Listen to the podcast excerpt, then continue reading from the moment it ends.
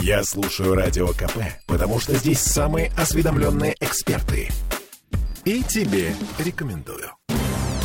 Темы дня.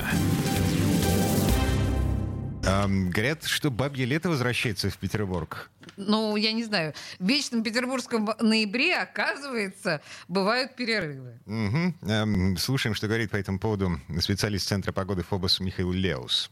Сегодня ночью через нас, наш регион пройдет теплый фронт, который вызовет дождь, который опять пройдет ночью. Так что-то нам последние дни везет, что дожди больше ночные часы проходят. А потом, уже начиная с завтрашнего числа и выходные, мы окажемся в теплой части циклона, так называемый теплый сектор циклона. Температура будет днем подниматься до 10-12, а может даже до 13 градусов. Ну, насчет названия, там бабе лето, не бабе лето, ну, в общем, какое-то приятное потепление. При этом будет преимущественно без осадков, и даже в отдельные часы, скорее всего, будет э, переменная облачность и будет проглядывать солнце. А на следующей неделе, первая неделя ноября, такого тепла уже не будет, но при этом сохраняется э, теплая для начала ноября погода.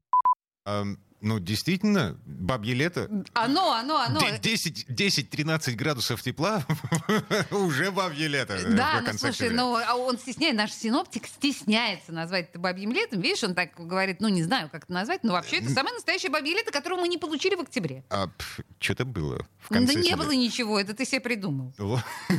Ладно, хорошо. Мне очень хотелось, чтобы было. А, Мы слушали м, ведущего э, специалиста Центра погоды ФОБОС Михаила Леуса. Ну, готовимся в эти выходные. А, Во-первых, в Петербурге локдаун начинается в субботу, а во-вторых, Ура, ура, каникулы. есть возможность э, уехать Ну, за город. погулять, да, действительно. погулять. Темы дня.